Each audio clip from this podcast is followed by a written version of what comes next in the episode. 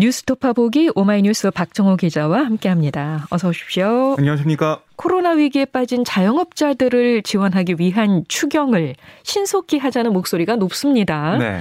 아, 문제는 이 추경 규모인데요. 여당과 기재부가 이견을 보이고 있는 상황입니다. 네. 더불어민주당 이재명 대선 후보가 추가 경정 예산 증액을 거듭 강조했네요. 네, 이재명 후보는 이 추경 증액을 요구하는 일부 민주당 의원들의 국회 앞 농성장을 어제 찾아서 재정 건전성을 지키는 게 다 국민의 삶을 보살피자는 건데 목적과 수단이 전도되고 있다. 재정 건전성보다 민생 안정이 먼저다라고 강조했는데요. 또 이 후보는 위기 때 쓰자고 재정 건전성을 유지하는 거다. 금방 복구가 가능한 일이지 않나. 정부 관료들이 형식적인 논리에 빠져서 사람이 죽는데 이렇게 하고 있다. 이런 지적을 했어요. 그러니까 홍남기 경제부총리 겸 기획재정부 장관이 추경안의 대폭 증액은 어렵다. 이런 입장을 고수한 것을 겨냥한 발언으로 풀이가 됩니다. 네. 아, 또 이 후보는 큰 피해가 발생하는 소상공인들을 위해서 3차 접종자에 대한 24시까지 방역 제한 완화 이거 꼭 해야 된다. 골목 상권의 이 경제 활동을 극단적으로 제한하면서 생기는 피해만큼 예, 방역 효과가 있는지 의문이 제기되고 있다라고 했고 또 3차 접종을 유인하는 효과도 있다라고 강조를 했는데요. 방역과 민생 이슈를 동시에 챙기면서 위기 극복 리더십 이거 좀 부각하는 모습입니다. 네.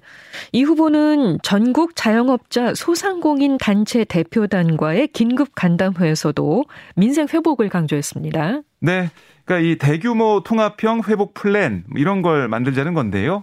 여기에는 이 방역 방침의 전환, 그러니까 그러니까 영업 제한의 완화를 포함하고 또 피해에 상응하는 이 보상, 뭐 지원 이런 방식을 동원해야 한다. 이렇게 이 후보가 강조를 했습니다. 아, 이어서 이 치명률 높은 소수 감염에는 완전 봉쇄 작전을 해야겠지만 지금은 코로나 양상이 많이 바뀌었다. 아, 지금은 감염자는 많이 발생하는데 피해는 적은 상황이라 봉쇄로 얻는 이익보다 피해가 더 크다. 이렇게 또 설명을 했어요. 네. 아, 그러면서 국민의힘의 윤석열 후보를 겨냥해 35조 원 추경을 마련하자면서 지출 조정을 통해 재원을 마련하라 뭐 이런 조건을 붙인 건 이건 뭐 하지 말란 얘기다. 손님에게 말로는 집에 들어오라면서 문을 닫는 것과 같다. 이렇게 비판하기도 했습니다. 아, 이 후보가 이제 간담회 앞서서 시장에서 즉석 연설을 하기도 했는데요. 네. 아, 여기서 이 경기지사 시절에 신천지 방역 조치 이런 코로나 대응 경험을 강조를 했어요. 네. 그러니까 다른 후보들에 비해서 차별화된 위기 극복 역량을 갖췄다. 아, 이런 주장을 펼친 겁니다. 한편 조합원 수가 115만 4천여 명인 한국노총이 이번 대선에서 이재명 후보를 공개 지지한다. 선언하기도 했습니다. 이낙연 전 대표가 이재명 후보 선거대책위원회 총괄 선대위원장을 맡아서 전면에 나서기로 했다면서요. 네, 뭐 대선이 이제 한 달도 채 남지 않았고 지지율 상승세 분위기를 좀 만들어야 한다. 이런 이유 때문으로 분석되고 있습니다. 네. 아, 그래서 최근 당 밖에 있는 중도 인사들을 만나면서 외연 확장과 통화 움직임을 보이고 있는데요. 예. 특히 이낙연 전 대표가 이재명 후보 선대위 총괄 선대위원장을 맡아서 전면에 나서게 된 상황입니다. 그러니까 지금 이낙연 전 대표까지 나서서 사실상 총력전에 들어갔다. 이게 풀이가 되는 상황이고요. 네. 최근 후보 단일화 논의가 서서히 부상하면서 또 이제 대선 이슈를 선점할 가능성이 있는데 이걸 지금 민주당에서도 경계하는 분위기거든요.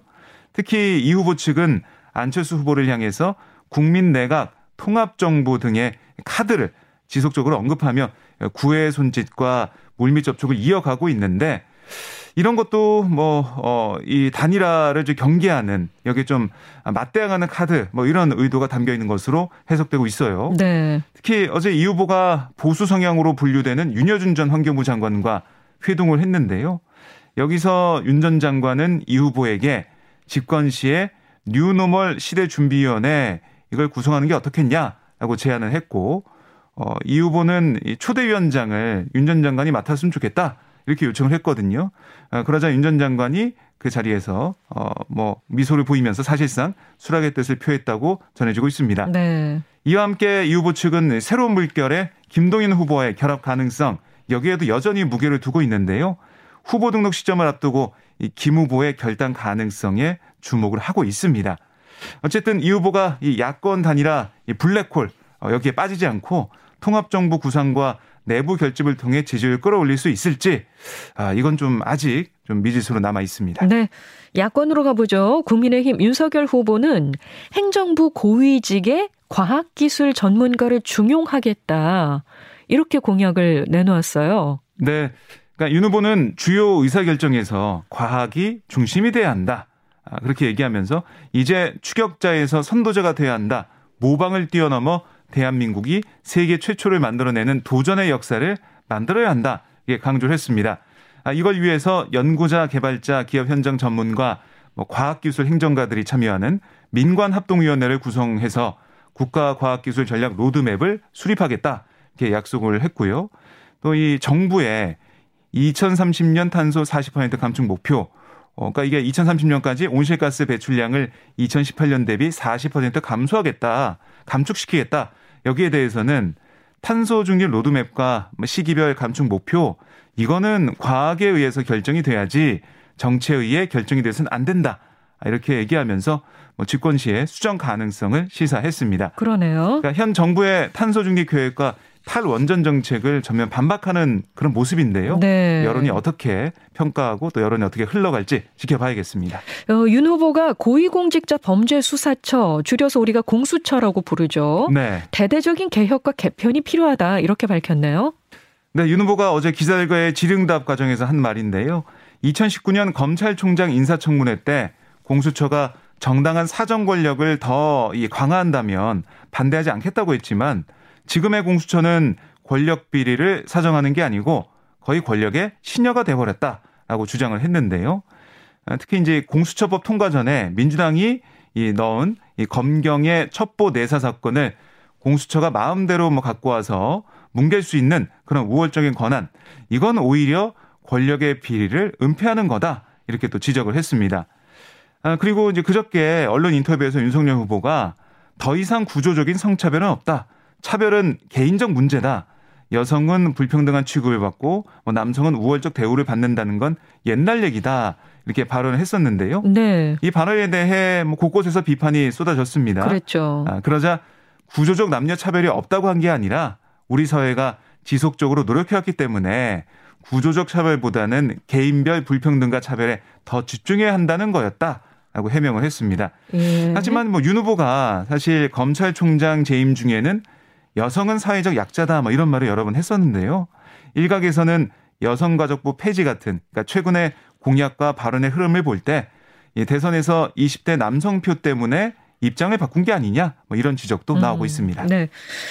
국민의힘에서는 야권 단일화와 관련해서 계속해서 군부를 떼고 있는 네. 것 같습니다. 이슈화를 노리는 것 같은데. 그렇습니다. 어, 국민의당 안철수 후보의 결단을 거듭 압박하고 나서는 거죠. 네, 이제 국민의힘의 김재현 최고위원 어제 발언을 보면 단일화 논쟁으로 가는 것 자체가 굉장히 부담스럽고 힘들다. 그러니까 단일화 논쟁은 버리지 않고 단일화가 이뤄진다면 그건 가능하다. 이렇게 말을 했고요. 이준석 대표도 안철수 후보가 어떤 판단을 내릴 수도 있다. 이런 얘기가 나오고 있다. 외곽에서 뭐 이런 얘기까지 하면서 안철수 후보를 때리는 그러니까 이른바 좀 여론 전술을 벌이는 그런 형국도 어, 우리가 볼 수가 있습니다. 네. 그러니까 안철수 후보의 일방적인 사퇴를 압박하고 나선 모양새인데요.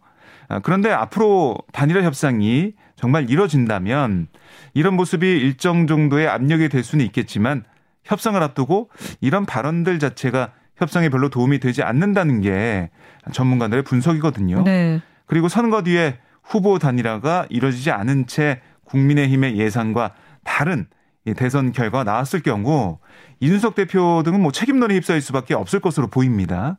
그러니까 당내 여론과 상반된 입장을 언론을 통해 플레이하면서 대선을 이용해 자기 정치한 거 아니냐 이런 비판에서 자유로울 수 없다는 겁니다. 아, 이 국민의힘 상황을 좀 봐야 될 것 같고요. 네. 한편 어제 관훈 토론회에 나온 안철수 후보 제가 정권 교체의 주역이 되러 나왔다. 아, 당선이 목표다라는 입장을 일관되게 밝혔고요. 권은희 이 국민의당 원내대표도 지난 합당 결렬에서 봤듯이 국민의힘은 국민의당을 속값으로 논하면서 한껏 무시와 조롱을 하며 존중에 대한 어떤 인식도 없는 정치 세력임을 드러냈다. 이렇게 비판하기도 했습니다. 이 본격적인 야권 단위나 논의 시작하기도 전에 감정 싸움부터 시작된 것 같은데요. 앞으로 뭐 이런 신경전, 뭐 이런 싸움, 이런 모습이 일정 기간 계속될 것으로 보입니다. 네.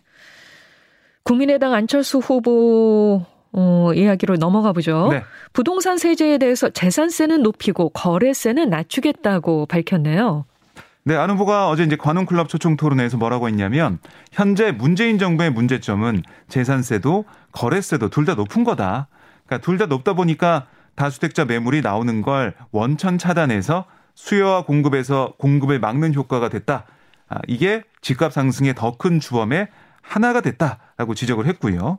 아, 이어서 지금 당장 있는 집이 시장에 나오는 게 주택 가격 안정에 중요하다.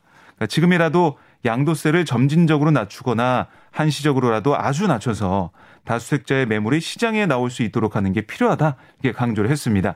아, 이어서 이제 재건축 재개발 규제 완화를 해야 한다는 입장. 뭐 이건 예전부터 변함이 없다면서 재건축 재개발 이거 허용해야 한다 이렇게 말을 했고요. 네. 또 주택 공급 대책과 관련해서는 부지가 많지는 않지만 쓸 수 있는 부지들이 있다. 그러니까 뭐 마포구 공덕동에 가 보면 지하철역 위에 30층 빌딩이 서 있는데 그런 식으로 지하철역 이 상부 공간에 건축을 할 수 있다. 음. 그러면 따로 땅값이 들지 않기 때문에 토지 임대부 주택 등을 지을 수 있다. 이렇게도 밝혔습니다. 네. 그리고 심상정 정의당 후보는 생태 농업 비중 확대를 약속했습니다. 네. 심 후보가 이 5대 생활협동조합 협업회 정책 협약식에 참석을 했는데요. 국내 단위 면적당 농약 사용량 이게 경제협력 개발기구 OECD 평균의 3배 이상이고 화학비료 사용량도 최상이다. 그러니까 우리의 식탁이 아주 불안하고 안전하지 않다. 이렇게 주장을 했고요. 그러니까 생태 농업 비중을 30% 이상 확대하고 농약, 화약, 화학 비료 사용을 50% 감축하겠다. 이렇게 약속을 했습니다. 이어서 생태 농업 생산물과 로컬 푸드를 연계한 공급 급식을 확대하고 권역별 공공급식 지원센터를 설립해서 뭐 군대, 학교, 공공시설부터 지역에서 순환하는 먹거리를 책임지도록 하겠다. 이렇게 설명을 했습니다. 아, 그리고 뭐 국민 먹거리 기본법 제정이나 저소득층 식료품 구입비 지원, 어린이 청소년 과일 간식 지원 사업 확대, 유전자 변형 농식품 완전 표시제 이런 것도 약속을 했는데요. 생태농업 전환을 통해 국민 건강 향상은 물론 기후 위기에도 적극적으로 대응하겠다. 아, 이 뜻으로 해석이 됩니다. 네. 아, 또한 심 후보는 시화공단 노동자, 노동자들과 점심을 함께 먹으면서 중대재해처벌법과 사회보험 지원 적용 대상 사업장을 각각 확대하겠다라고 강조를 했는데요. 대선에서 소외된 사람들을 만나 고충을 드는 행보로 밑바닥 민심부터 끌어오겠다 이런 전략으로 풀이가 됩니다. 네. 지금까지 오마이뉴스 박정우 기자 잘 들었습니다. 고맙습니다. 고맙습니다.